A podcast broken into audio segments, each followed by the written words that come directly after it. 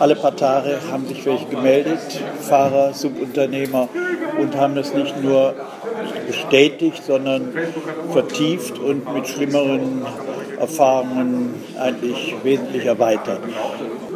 Die Ausnahme war, dass sich der zuständige Back heißt er ja, ne, äh, weggeduckt hat und überhaupt nicht darauf reagiert hat und einfach das Ganze durchgezogen hat und die englische Post wohl ihn dazu auch veranlasst hat, hier sich nicht zu bewegen und die haben die Schraube noch stärker angezogen. Ich würde sagen, es ist eher doch noch schlimmer geworden, nachdem am Anfang im Depot Polsch ein paar Zugeständnisse gemacht wurden. Das war aber nur eine Augenwischerei und nach etlichen Monaten hat sich das eigentlich ja, eher noch verschlimmert.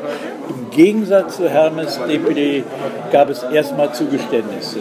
Hermes lag an einer Persönlichkeit, das war einer der Manager, ihn, der wohl eine mehr humane Einstellung hatte, der hat sich Mühe gegeben. Das darf man ihm zugestehen. Nur wurde der später aus dem Verkehr gezogen. Und seitdem ist Hermes Wilson auch noch schlimmer geworden. DPD gab es auch Zugeständnisse anfangs.